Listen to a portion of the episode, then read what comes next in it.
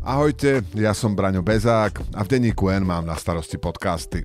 Prvé newsfiltre som nahrával pred piatimi rokmi pod paplónom doma a prvé štúdio to bol jeden mikrofón uprostred štyroch zoskrutkovaných ó es bé dosiek polepených molitanom v prázdnej suterénnej kancelárii. Na tie prekvapené pohľady hostí, či to s tým nahrávaním tu v tejto miestnosti myslím vážne, nikdy nezabudnem. Medzičasom máme profesionálne štúdio, podcasty spolu so mnou robí ďalších takmer dvadsať kolegyň a kolegov.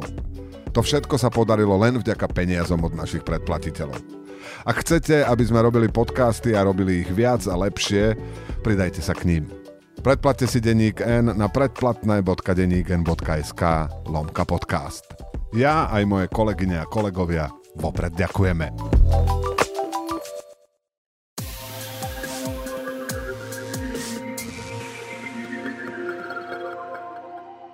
Počúvate podcast Denníka N v redakcii. Ja som Monika Todová a mojimi hostiami sú šéfredaktor Denníka N Matúš Kostolný. Ahoj. Ahoj, dobrý deň prajem. A komentátor Martin Milan Šimečka. Ahoj. Ahoj. Napriek tomu, že poslanci už schválili septembrový termín volieb, znovu vznikla debata o tom, či nemajú byť v júni. Pretože Smer predložil taký návrh. Nakoniec to, že by voľby mali byť skôr, vyhlásila aj prezidentka Zuzana Čaputová.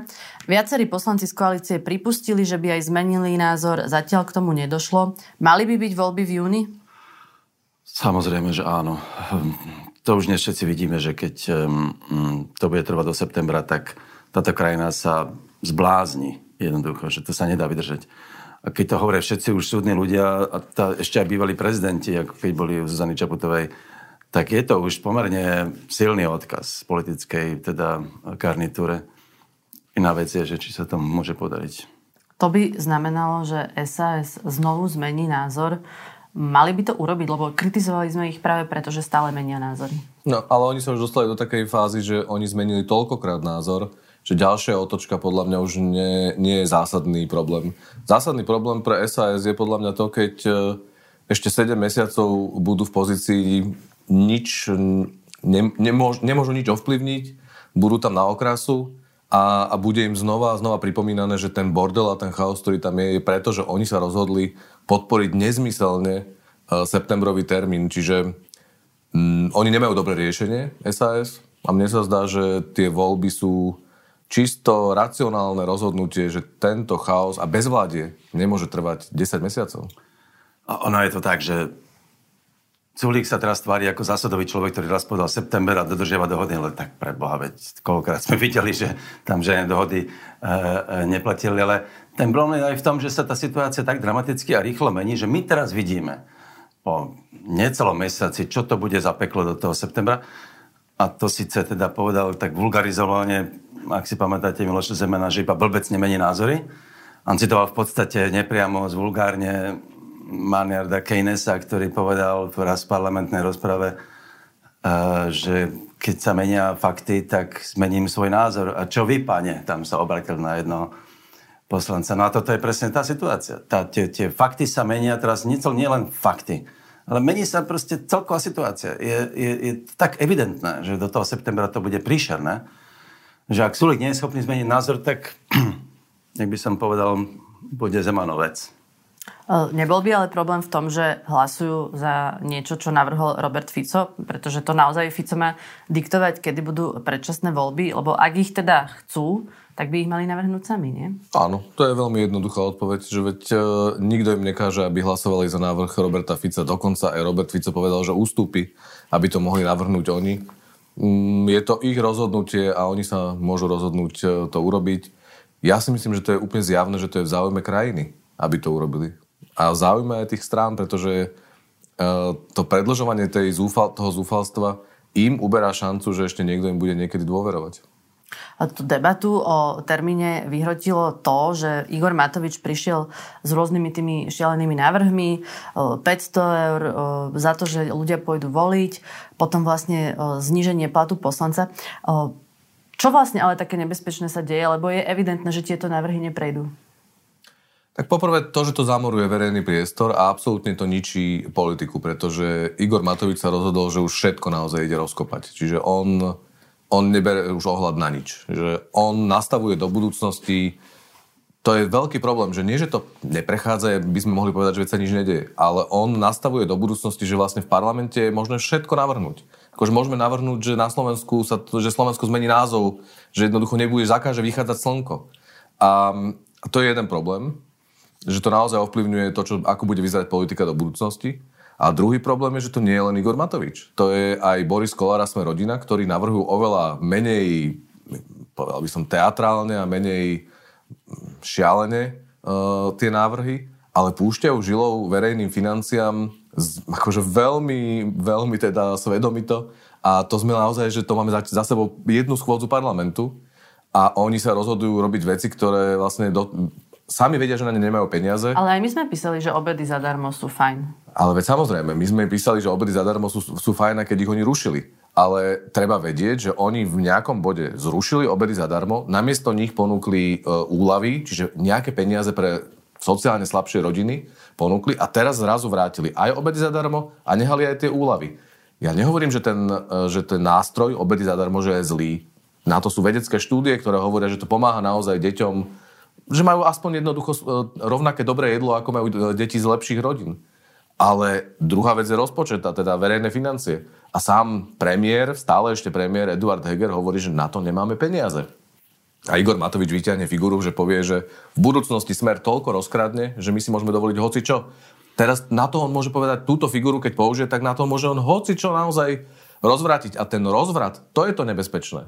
Ten chaos a rozvrat je nebezpečný v tom, že to poprvé definuje debatu do budúcnosti, po druhé absolútne podľa mňa ohrozuje to, že ľudia prestanú už naozaj veriť politike, pretože keď z politiky sa stane čistý cirkus, to nie je ani cirkus, to je jednoducho ešte horšie, tak to vlastne ohrozuje to, že tí ľudia naozaj, on chce kúpiť voličov, že nech prídu voliť za päťsto eur, lebo vie, že nijak inak ľudí už on nevie presvedčiť, aby ho brali vážne. No ale stále hovoríte ako argument vlastne Matovič, že čo také strašné sa deje, že treba tie predčasné voľby v júni, lebo Matovič tu bol aj predtým a bude tu aj keď budú tie voľby v júni, bude ako mať šialené tlačovky zrejme aj do toho júna, čiže tá atmosféra nejak sa, sa nezmení. No je to, je to stále problém, už by možno nebol, keď bol Matovič poslancom radovým, ktorý, ktorého už nikto nebere vážne. Nie, že by ho nebrali, že by ho brali vážne, ale stále je predseda najsilnejšieho poslaneckého klubu. Víťaz bývalých volieb. To je problém, že tá figura, kiež by už bol bezvýznamný, ale on stále, bohužiaľ, nie je. Mne on, mne on sa pripomína z dávnych čias, neviem, či si pamätáte, bol taký rímsky cisár, ktorý sa volal Caligula. Poznám. To bol, to bol ten, to bol, to bol, to bol... Pamätáme.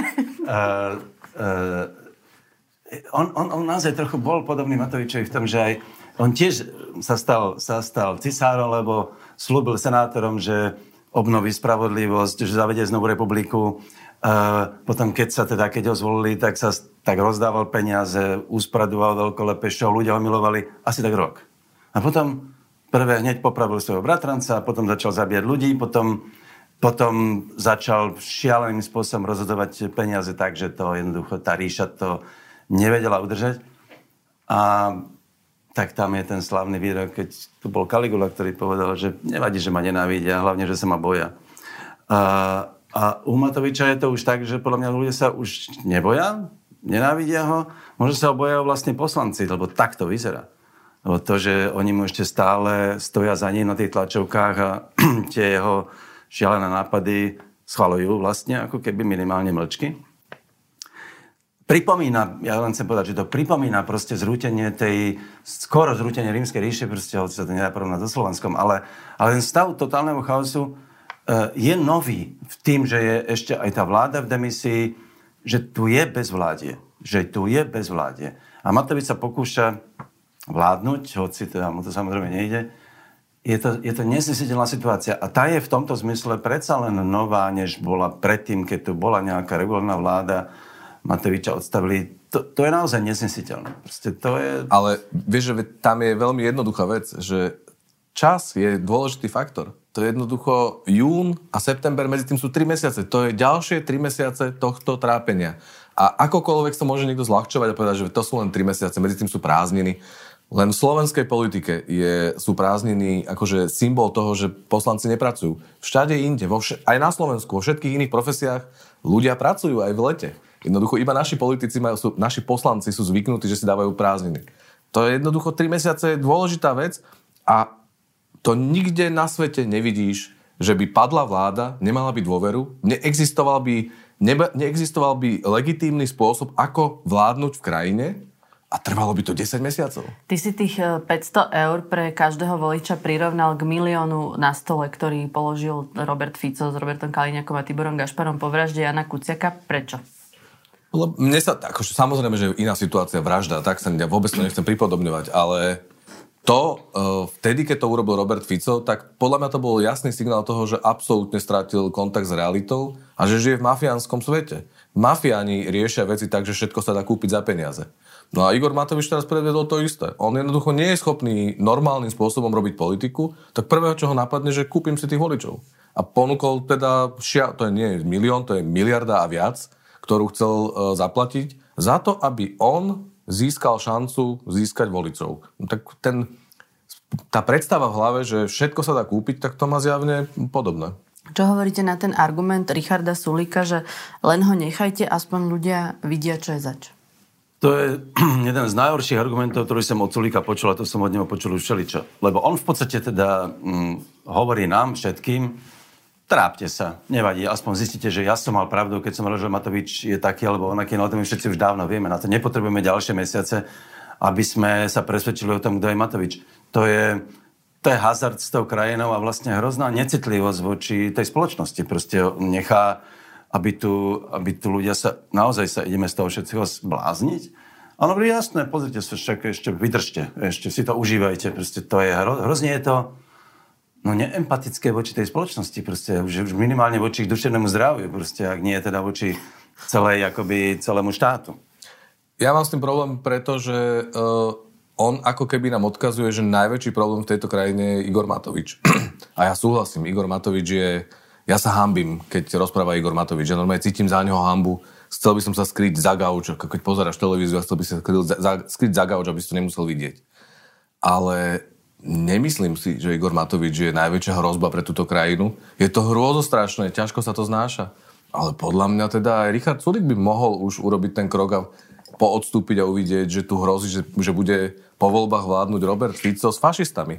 A to sa mi zdá byť teda oveľa väčšie peklo ako Igor Matovič. Čiže vykúpať tú krajinu, aby sme sedem mesiacov si zažili to, aký je Igor Matovič chaotický, neznesiteľný, hanebný, ale pritom nevidieť, že reálny problém máme niekde inde, tak to sa mi zdá byť ako dosť vážny problém Richarda Sulíka. Z vyjadrení Igora Matoviča vyplýva, že ak by prezidentka vymenovala úradnícku vládu, tak Olano samé by odhlasovalo tie voľby v júni. Prezidentka ale tú úradnícku vládu nechce a povedala: nezodpovedné a populistické návrhy niektorých poslancov nezastaví vláda bez parlamentnej podpory.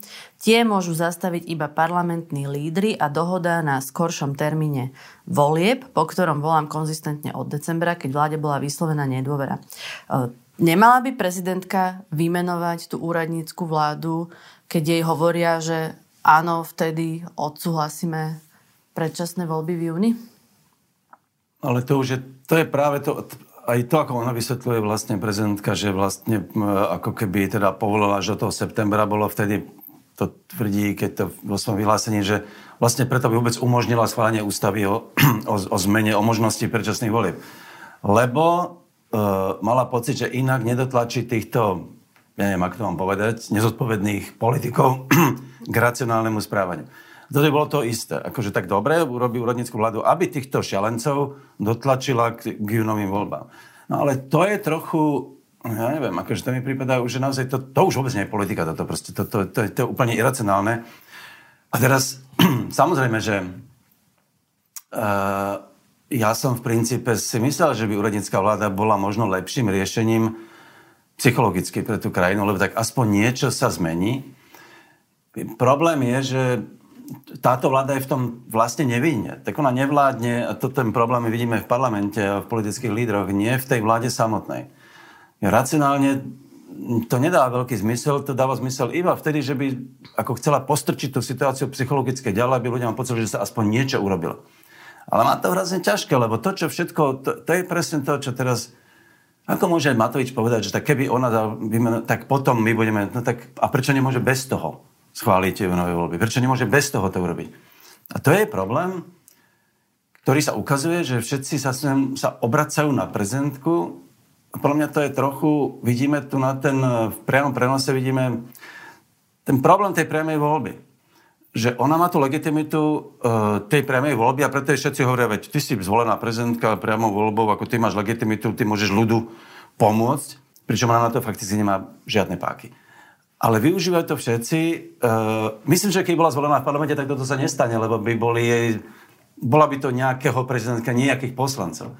A takto si všetci v podstate dovolujú na ňu tlačiť tým, že ona je v pasci, pretože nemá tie, tie reálne politické možnosti. No počkaj, ale toto je akože reálna politická ústavná možnosť, že vymenuje úradnícku vládu. Áno, je to iracionálne, áno, oni sú nezodpovední, ale je to spôsob, ako prísť k tým voľbám v júni. Čiže čo má urobiť? Znova, čas tam je dôležitý faktor, pretože tie voľby v júni, to máme na to ešte plus minus necelý mesiac, aby sa to dalo vôbec stihnúť. No myslím si, že ani nie mesiac, nie nejaké dva týždne. Myslím to... si, že tam je nejaký termín okolo desiateho marca. Po, po druhom marci myslím si, že už sa to nedá, nie? Mm, dobre, dobre, tak dva týždne, tri týždne. Ja si myslím, že to je viac, ale... Uh, ale... Ja si myslím, že urobila prezidentka chybu, keď, uh, keď vlastne dala uh, Eduardovi Hegerovi a tej bývalej koalícii v decembri čas do konca januára a potom vlastne... súhlasila s tým septembrom. No, rozumiem tomu argumentu. To že... vieme, to sme už rozoberali. No, ale... Ja si myslím, že to urobila chybu. A ja si myslím, že by mala vymenovať úradnícku vládu, pretože chápem, že to so sebou nesie obrovské, obrovský náklad pre ňu politicky, pretože naozaj oni zhodia všetko tým pádom na ňu. To je úplne jednoznačné. Ale poprvé si myslím, že tá úradnícka vláda by mohla byť lepšia ako táto vláda, v zmysle, že by tam naozaj mo- mohol by trocha zavládnuť pokoj a mohli by sa aspoň na chvíľku venovať nejakým naozajstným veciam a nie iba kriku a hádkam. Jasné, že v parlamente by bolo absolútny, absolútne rošošo, tam by bol absolútny výchor, tornádo a všetko by bolo na vine, by bola tá úradnícka vláda, teda prezidentka. Ale to sa deje aj tak. Aj tak jednoducho tí politici, všetci prezidentke teraz hovoria, že, že veď ty si na vine, všetko robíš iba ty, ty, si, ty, si, ty si vinovatá. Čiže ja by som si myslel, že keby ona trocha bola aktívnejšia, mne osobne by to neprekážalo. Ale rozumiem tým jej krokom a tej, tej motivácii, chápem, že tam uteká čas a že keď sa to nestane budúci týždeň alebo o dva týždne, tak vlastne sa tá možnosť viac menej stratí, ale... Nerobil by som to kvôli tomu, že to vyhlásil Igor Matovič. Keď Igor Matovič povie, že potom, čo ona vymenuje úradnícku vládu, tak potom by sme odhlasovali aj jún. Tomu tak sa si, asi nedá veriť, že? Tak stačí si spomenúť, ako odovzdával demisiu v mm-hmm. prezidentskom paláci a to je asi celá hodnota slov Igora Matoviča, to nech rozpráva do vetra iba niekde. Milan, ty si čo myslíš? Mala by teda vymenovať úradnícku vládu budúci týždeň? Bo, Ča, možno ťažké, od prvého marca. Ťažké je radiť, ale, lebo tak ako nám sa neúplne neprisluší. Ale áno, ja súhlasím s Matovičom, že mne, aj ako občanovi by sa mi uľavilo. Mám taký pocit, že by proste nejakú súdnu vládu. A dokonca aj keby, no tým viac, že keby to malo byť do septembra, tak uh, radšej s úradníckou vládou ako s touto. A aj keby to bolo, aj keby sa povedlo potom v, tej, v tom júni, tak aj tak potom ešte tá vláda bude nejaký mesiac, dva vládu, než sa dohodne nová vláda a tak ďalej. Tak má to svoje, má to všetko svoje výhody. A ten problém je, že ja to vidím ako problém, že pani prezidentka uvažuje racionálne a predpokladá, že jej politickí partneri sú racionálni ľudia. No ale to zjavne nefunguje. Zjavne nie sú racionálni. A ona je v ťažkej situácii. Proste, lebo, lebo to jak naozaj s deťmi na pieskovisku. Akože čo s tým? Ty si hovoril, že vyzývajú k tomu Matovič, ale v podstate aj Richard Sulík hovorí, že keď prezidentka povie, tak vlastne my nemáme problém. Presne. Čiže... tak. Tak by oni sa hral na Černého Petra. Že to je jednoducho hra, že komu to zostane tá karta v rukách a všetci by boli radi, všetci z parlamentných politikov by boli radi, keby to bola prezidentka. A, a už teraz to robia. Čiže ja si myslím, že ten ostih je taký trocha zbytočný, no. V nedeľu vyšiel prieskum agentúry Focus. My máme vždy tendenciu zrátavať hlasy Hlasu, Smeru a Republiky, čo je v našom ponímaní tá najhoršia možná vláda. Mali by teda spolu osemdesiatjeden hlasov, ale zrátala som napríklad Hlas zo Sme rodina, čo bude asi pre Pellegriniho prvá voľba, aj to tak zatiaľ vyzerá. To je päťdesiatdva hlasov a ak sa k ním pridá pé es a es a es, tak je to osemdesiatdva hlasov. To by bola aká vláda? Navyše tá dvojica Hlas plus Sme rodina vie vládnuť podľa toho prieskumu aj z ká dé há a pé es, alebo dokonca aj z ká dé há a Olano, čiže klasický štvorkoalícia. Čiže čaká nás po voľbách takáto divočina? Tak pre, predovšetkým si myslím, že naozaj si myslím, že tie prieskumy treba brať z rezervou. Lebo zatiaľ je tam taká zotrvačnosť tých voličov, ktorí to tak ako, ako náhle, myslím, že päťdesiat percent voličov aj tak nie je rozhodnutých a rozhoduje sa posledné dni. Až tam sa to môže strašne zamiešať. Takže my všetko vlastne hovoríme v tejto chvíli o, o konšteláciách, ktoré vôbec nemusia, jednoducho vôbec nemusia platiť. Uh, to, že, to, že žiadna vláda, ktorá vyjde z týchto volieb, nebude mm, dobrá, alebo teda nebude, nebude taká, ako by sme dúfali, bude, vždy bude horšia. Uh, a, a jediná, ani nie síce istota, ale relevantný uh, predpoklad je, že naozaj ju bude zostavovať Pellegriniho Hlas, respektíve, že on bude ten hlavný činiteľ v tých koaličných rokovaniach. O tom sa dá predpokladať. A ja si myslím, že tam sa treba pripovedať na jednu vec, že um, a to je rozdiel medzi politikmi, ktorí um, niektorí vyhlasujú, že s tým nie a s tým možno, a voličmi, ktorí síce možno majú nejaké názory, ale ten problém vždy je to tak, potom, že v tých, tých rozhodovaniach o koalíciách, že ten volič v princípe podľa mňa je oveľa ústretovejší voči možným koalíciám, ktoré teraz tvrdí, že nechce. Pretože volič v princípe chce mať nejakú, nejakú vládu a, a on volí tých politikov niekedy aj preto, aby robili v jeho mene kompromisy, ktoré by on sám nechcel robiť. On by nechcel ísť s Hlasom, ale keď to urobia tí politici, bude im nadávať, ale možno bude nakoniec rád. Že to je ten problém akoby inej identity toho voliča, ktorý tie kompromisy nechce robiť, no ale však je niekto robia politici, na to ich volím. A tí politici, ktorí neviem, či sú vždycky uvedomujú, že, že tie kompromisy vlastne robia preto, lebo tí voliči to od nich chcú. Ja by som chcel vedieť lietať. A rovnako by som chcel aj vládu bez Hlasu, vládu demokratov bez Hlasu, ale to tak jednoducho nebude. A myslím, že to je otázka, ktorú budeme riešiť celých tých teraz sedem mesiacov, že či s Hlasom je to priateľné alebo nepriateľné. No a čo hovoríš na vládu Hlas, Sme rodina, pé es a es a es? No, keby som si mal vyberať medzi hla, vládou Hlas, Smer, Republika a takouto vládou, tak nemám ani na sekundu žiadnu pochybnosť, že to tak má byť. A už počujem Igora Matoviča, kričí, že, že my rehabilitujeme Petra Pellegriniho a že on bol celých dvadsať rokov pri Robertovi Ficovi. To je pravda. Nezabúdame na to. My sme tí, ktorí sme napísali o Petrovi Pellegrinimu Pellegrinim desiatky textov o tom, ako nevie vysvetliť svoje financovanie, peniaze, auto, byt. To, to všetko sme napísali, to viem, ale nakoniec tí voliči rozhodnú a jednoducho zaseknúť sa, že Peter Pellegrini nie, tak to bude pre tých politikov veľmi ťažké, pretože Fico a fašisti, Fico a fašisti, to si stačí opakovať znova, znova a znova. Modrá koalícia Mikuláša Dzurindu mala v tom prieskume Focusu dve percentá. Vo štvrtok myslím si, že bol prieskum ako pre televíziu, joj, tam to neboli ani dve percentá. Eduard Heger stále nepovedal, ako ďalej, ale vystúpil Robert Mistrík, bol aj u nás v podcaste v redakcii a ten hovorí, že prebiehajú diskrétne diplomatické rokovania a že teda aj on vstupuje do politiky. Čo všetko vlastne o tom vieme? Matúš. Mm, veľmi málo. Je, slovami Roberta Mistríka prebiehajú diskrétne diplomatické rokovania, čo znamená, že vieme veľmi málo. Tak sú šumy a klebety o tom, či uh, Eduard Heger pôjde vlastnou cestou a za, najprv založí stranu, až potom sa bude pokúšať spájať s uh, Modrou koalíciou Mikuláša Dzurindu, alebo sa rovno pridá ku uh, Modrej koalícii Mikuláša Dzurindu. Stále podľa mňa nie je jasné, akým spôsobom do parlamentu pôjde ká dé há, es a es, napriek tomu, že hovoria, že pôjdu sami. Ten tlak, keď budú sa hýbať niekde okolo päť percent a nemyslím si, že sa to bude, že to bude nejak inak. Ivan Korčok ešte? Ivan Korčok, aby sa rozhodol vstúpiť do politiky, myslím, že môže zásadným spôsobom zmeniť situáciu, pretože ten má podľa mňa veľmi, veľmi dobrú povesť a veľmi teda silnú dôveru. Myslím si, že u tých stredopravých voličov, v podstate o ktorých sa všetci títo účastníci tohoto uh, delenia, ktoré nazývajú spájaním, uh, hrajú. Je to...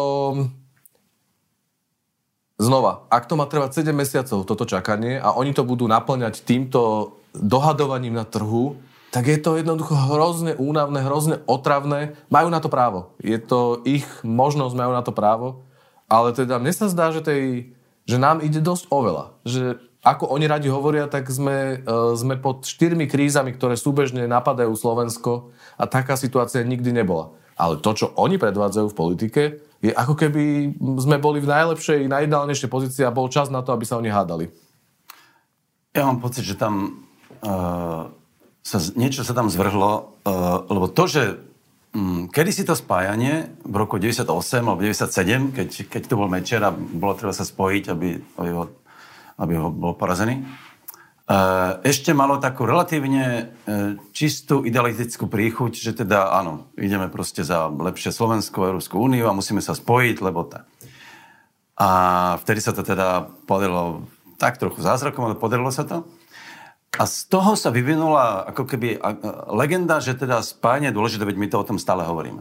Ale to, čo sa deje je, a to je to zvrhlé, že veď oni hovoria, že my sa možno budeme spojiť, ale medzi tým si ešte vytvoríme vlastné strany, aby sa mohli licitovať, kto bude na akom mieste kandidátky, že so zámerom akoby z budúceho spájania sa najprv delia, vytvoria si vlastné strany a potom si povedia, no tak ja mám jedno percento, to máš jeden a pol percenta, ideme sa dohovať, dokoľko ľudí by mať na kandidátke. To mi pripadá ako, ako, ako naozaj zvrátený princíp toho, čo kedysi bolo dobré, že spájanie sa zvrhlo na, na vydieranie. Akoby za prvé celej spoločnosti, lebo malá strana bude mať jedno percento, bo ja sa chcem spojiť, ale vidíte, oni ma nechcú. A my budeme všetci kričať, pre vás spojite sa, ale nie je to hro... vôbec to nie je fér vlastne voči nikomu, ani voči voličom. A ja nechcem byť zlý, ale to, že zakladá Lucia Niklosanová proste stranu Jablkové, nie je nič iné. Ako založiť stranu, aby ju potom museli niekde vziať, lebo bude mať svoje jedno percento. Podobne uvažuje možno Heger, ak si založí vlastnú stranu. Zvyšné malé strany, ktoré sú tu v ten plankton niekde, ktoré majú svoje štruktúry, sa budú hlásiť o slovo, tiež chcú sa spájať, uh, lebo majú stranu, aj keď majú možno nula celá jedna percenta, to je jedno. A toto mi na tom prípada mm, hrozne nedôstojné a, a je, je, to, je to vydieranie, ktoré sa zmenilo kedysi z pôvodne dobrého zámeru fakticky na, na škaredú vydierackú hru. A to ma teda akože dosť, dosť irituje. Až štyridsať tisíc mužov podpísalo odopretie vojenskej služby počas mobilizácie. Je to veľa alebo málo? Nikdy som ani nevedel, že také niečo sa dá robiť, ale takže mi to prípadá, že to je veľa, že štyridsať tisíc mladých mužov sa týmto spôsobom preventívne bráni. Na druhej strane, neviem, koľko by bolo, koľko je mužov, ktorí by mali byť mobilizovaní, milión? Neviem presne. Z toho hľadiska to zase nie je veľa. Takže ten, ten jav je zaujímavý tým, že vôbec to niekomu prišlo na um, že toto urobí. Znamená, že... A teraz je otázka, ja, ja to neviem posúdiť, nemáme na to prieskumy. Či sú to ľudia, ktorí, nech, ktorí naozaj sú pacifisti, anarchisti a neviem čo všetko a nechcú bojovať za žiadnu cenu, za žiadny štát, za nič. Alebo sú to naopak tí, ktorí nechcú bojovať za tento štát alebo za túto vládu, ktorá je pri moci a sú to proruskí trolovia, ktorí majú pritom doma zbrania a zbrojné preukazy a potom by bojovali na druhej strane. Neviem to posúdiť. Ako neviem, ale...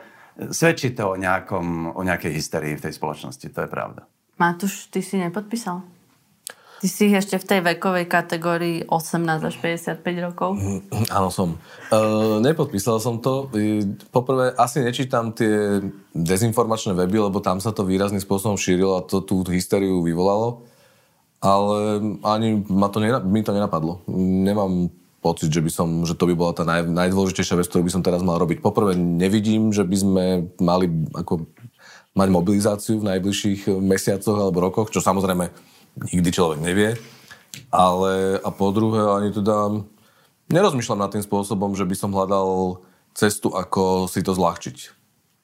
Ja teda mám modrú knižku a neviem, či by som dokázal ísť bojovať. Uh, neviem si to predstaviť, priznávam to, ale som si úplne istý, že by som... Uh, alebo som si úplne istý. Myslím si, myslím si o sebe, že by som uh, uh, urobil všetko preto, aby som sa zapojil do, uh, do ochrany nás, mojich najbližších a tejto, tejto krajiny. A či by sa to prejavilo tým, že budem robiť vojnové noviny, alebo by sa to prejavilo tým, že pôjdem niekde naozaj do terénu, tak asi skôr teda tie noviny, ale, ale, ale nemyslím si, že by som chcel utiecť predtým. Ty by si mohol ísť už len dobrovoľne, Milan. Ja myslím, že by som išiel, podobne ako Matúš to... Uh, ty by si ale... išiel do Karpat, ty by si bol ja hneď akože tam ja v lese. Partizáne, kde, tam v lesoch. Ale, ale ja sa vlastne pamätám, keď som bol mladý, keď som bol na vojne, no vtedy, keby si sa pýtala mladých ľudí, e, či by chceli ísť na vojnu, tak deväťdesiat percent chalanov ti povie, že nie, samozrejme. Ale to bolo aj vtedy dané tým, že bola krutá, dvojročná, bolo to hnusné. Ale a ja si to pamätám, že ja som mal tak hlboký odpor k tomu štátu, režimu, že predstaviť si, že ja za neho budem zomierať, bola hrozná. No... Um, Takže ja preto, preto si myslím, že tí odporcovia, ktorí podpísali toto, to urobili vlastne preto, lebo, lebo nepovažujú, alebo nenávidia tento štát nejakým spôsobom, alebo teda túto vládu a že, to je, a že odmietajú proste vôbec s ním čokoľvek mať. Že, že to bude tá motivácia, ktorú ja som mal vtedy za komunizmu, ale nemohol som sa to dovoliť, lebo by som išiel do basy. Mne to príde absurdné sa o tom rozprávať akože v takej tej teoretickej rovine, že nechcem byť zlý, ale predstavujem si tých štyridsať tisíc mladých mužov, alebo mužov. Mne sa to číslo ináč nezdá až tak šokujúco veľké, pri tej hysterii, ktorá tam zjavne panuje. Uh, predstavujem si, že padne prvá bomba ruská, lebo viete, aká iná. Prvá ruská bomba uh, padne... Zabije ti rodinu. A... Tak. A potom sa nánovo budeme asi rozprávať o tom, že čo si ochotný a nie si ochotný urobiť. Vidíme to na Ukrajine. Akože um, ja nemám nejakú hlbokú vedomosť o tom, že či Ukrajinci sú oveľa odvážnejší, oveľa hrdinskejší princípe, sú. Ako my. No dnes vieme, že áno. Dnes nie, vieme, nie, ale oni sú aj historické. Áno, áno, majú to, ale vieš, že podľa mňa sa to láme v, nakoniec v tých zlomových situáciách a, a myslím, že ten papier, ktorý podpísali, po prvé by ich neochránil a po druhé by mal hodnotu nula v momente, kedy by došlo naozaj na vážne, vážne veci. Ale hlavne je to iba taký fenomén, ako my vlastne o tom hovoríme ako o nejakom abstraktnom fenoméne, proste nejaké psychického nastavenie nejakých ľudí, ale to celé naprosto nezmysel, pretože proste tu v tejto chvíli, ale ja si myslím, že ani v budúcnosti tu mobilizácia nehrozí. Takže to je, to je úplná kravina. Proste tu, kým nevyhrá, kým sa Rusko nedostane na, na hranice Slovenska, tak nám žiadna vojna proste nehrozí. Nasledujúci týždeň bude rok od vojny na Ukrajine. Čo aktuálne sa tam deje a ako to vyzerá s možným koncom vojny? Ja keď čítam tie analýzy, tak uh, sú fakticky tri scenáre. Už dneska je to také, dá sa to už štrukturovať. Ako jeden je, že teda Ukrajina zvíťazí, čo je pomerne realistický scenár, minimálne, že teda vytlačí Rusov zo svojho územia. Teraz je otázka Krymu, ale necháme ju bokom. S tým, že Ukrajina bude mať proste pocit, že teda toto je jej víťazstvo. Uh, Rusi proste ustúpia, čo bude v Rusku, už potom to nevie nikto. Druhá, druhý scenár je, že Rusi mm, vyhlásia nejaký typ víťazstva, to znamená, že dobijú nejakú časť Ukrajiny.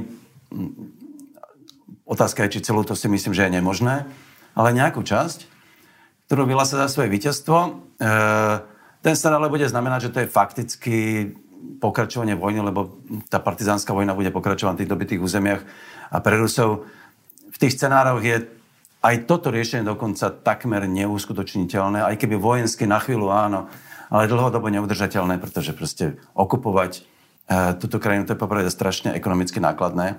A ešte navyše neustále bojovať s obyvateľstvom, ktoré sa bude búriť a zabíjať vám všetkých tam tých papalášov. Takže ten scenár je veľmi málo pravdepodobný. A tretí, ktorý môže nastať, je, a to je scenár mm, Severnej a Južnej Korei. Že teda vybojuje sa nejaká línia e, a mier nenastane medzi Severnou a Južnou Koreou je šesť kilometrové pásmo, proste, ktoré je ako keby strážené oboma krajinami. Tie krajiny sú fakticky vo vojnovom stave, ale vojna neprebieha. Toto je ďalší scenár, ktorý je pomerne podľa mňa realistický. My tu teraz diskutujeme o tom, či na Ukrajinu poslať migy a zaznamenala som isté výhrady k spôsobu, akým o tom Eduard Heger a Jaroslav Naď hovoria. Prečo sú kritizovaní za to, že to nerobia dostatočne diplomaticky? Nie je to samozrejme, že my už my s tými migmi nemáme čo, že im ich pošleme? No zjavne nie, pretože v parlamente je veľká skupina poslancov, ktorí tomu chcú zabrániť. To sú tí ľudia, ktorí vykrikujú o miery a v skutočnosti e, pomáhajú Rusku na čele s Robertom Ficom. A tí chcú všemožne zabrániť tomu, aby sme poslali tie migy. Áno, pre mňa to je úplne jednoznačné. Máme poslať migy na Ukrajinu. Ale to, ako to urobil Eduard Heger a Jaroslav Naď, podľa mňa znižuje šancu, že ich tam môžeme poslať, ako ho zvyšuje.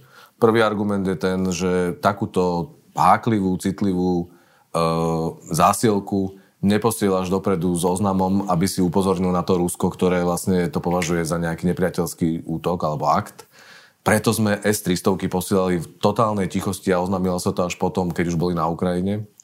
Po druhé, tá vláda nemá legitimitu, nemá, nie je úplne jasné, či ústavnoprávne to môže rozhodnúť Eduard Heger a Jaroslav Naď bez toho, že by im to po- povolili v parlamente. A tým vykrikovaním dopredu znova podľa mňa znížili šancu, že v tom parlamente to prejde. Urobili z toho politickú tému a dnes pred voľbami máme veľmi dlhú predvoľobnú kampaň, je všetko súbojom. Čiže zrazu sa namiesto vecnej pomoci Ukrajine sa z toho stala politická, politická hádka a politická diskusia. A ja sa nemôžem ubrániť trocha pocitu, že to urobil Eduard Heger. Takto, nerobí to prvýkrát. A tu es tristystovky sme poslali a urobili sme to veľmi profesionálne. Dobre, vtedy tam ešte bol Ivan Korčok, tak možno, že to bol ten rozdielový hráč. Ale... tá zmena je podľa mňa v tom, že Eduard Heger e, má nejaký plán so svojou politickou budúcnosťou a možno, že toto je niečo, čo zmenilo jeho základné uvažovanie a chcel to použiť ako politický nástroj, možno pri zakladaní novej strany. Neviem, ale rozmýšľam nad tým, že prečo takýmto spôsobom e, amatérsky e, o tom rozprávali. Mali by sme sa vrátiť späť v podstate. Tie stíhačky my naozaj nepotrebujeme, sú nám na nič a bolo by výborné, keby sme ich poslali na Ukrajinu, lebo oni ich potrebujú a im pomôžu. Parlament prijal uznesenie o tom, že Rusko je teroristický štát. Hlasovalo za to sedemdesiatosem poslancov, ale nikto z Hlasu. A Peter Pellegrini na to povedal, že on nevie, či je Rusko teroristický režim. Vie, že je to agresor, ktorý napadol susednú krajinu, ktorá má právo sa brániť a toto podporuje. Ale Ukrajine podľa neho nepomôže príjmanie teatrálnych uznesení. Čo nám toto hovorí o Pellegrinim, že zase hra na obe strany? Je to oportunista, ktorý hral svojho voliča. To je... Mm, ja... Áno, je to... Je, nie, nie, nie je to proste pekné. On dobre vie, že je to teroristický štát, pretože proste terorizuje susednú krajinu a zabíja tam civilné obyvateľstvo a ničí proste celú infraštruktúru. To nie je nič ako terorizmus, keď na to príde. Um, no, ale on si proste hrá. Ale ja, ja ho naozaj ja ho nechcem brániť. Pre mňa už stačí to, že vôbec povie, že Rusko je agresor uh, a že aj to si vravím, no tak aspoň dačo. No, takže to je Pellegrini. Zvyknime si na to. Toto je on a taký to bude. Čo s tým narobíte? Mám, mám ho neustále. Vidím rozdiel medzi, medzi ním a Ficom. Tak ako vidím rozdiel medzi ním a politikmi, ktorí to majú v tom morálne jasnom poklede o tú vojnu. No tak on je taký, no. Alibista. Nasledujúci týždeň bude aj rok od vraždy novinára Jána Kuciaka a jeho priateľky Martiny Kušnírovej.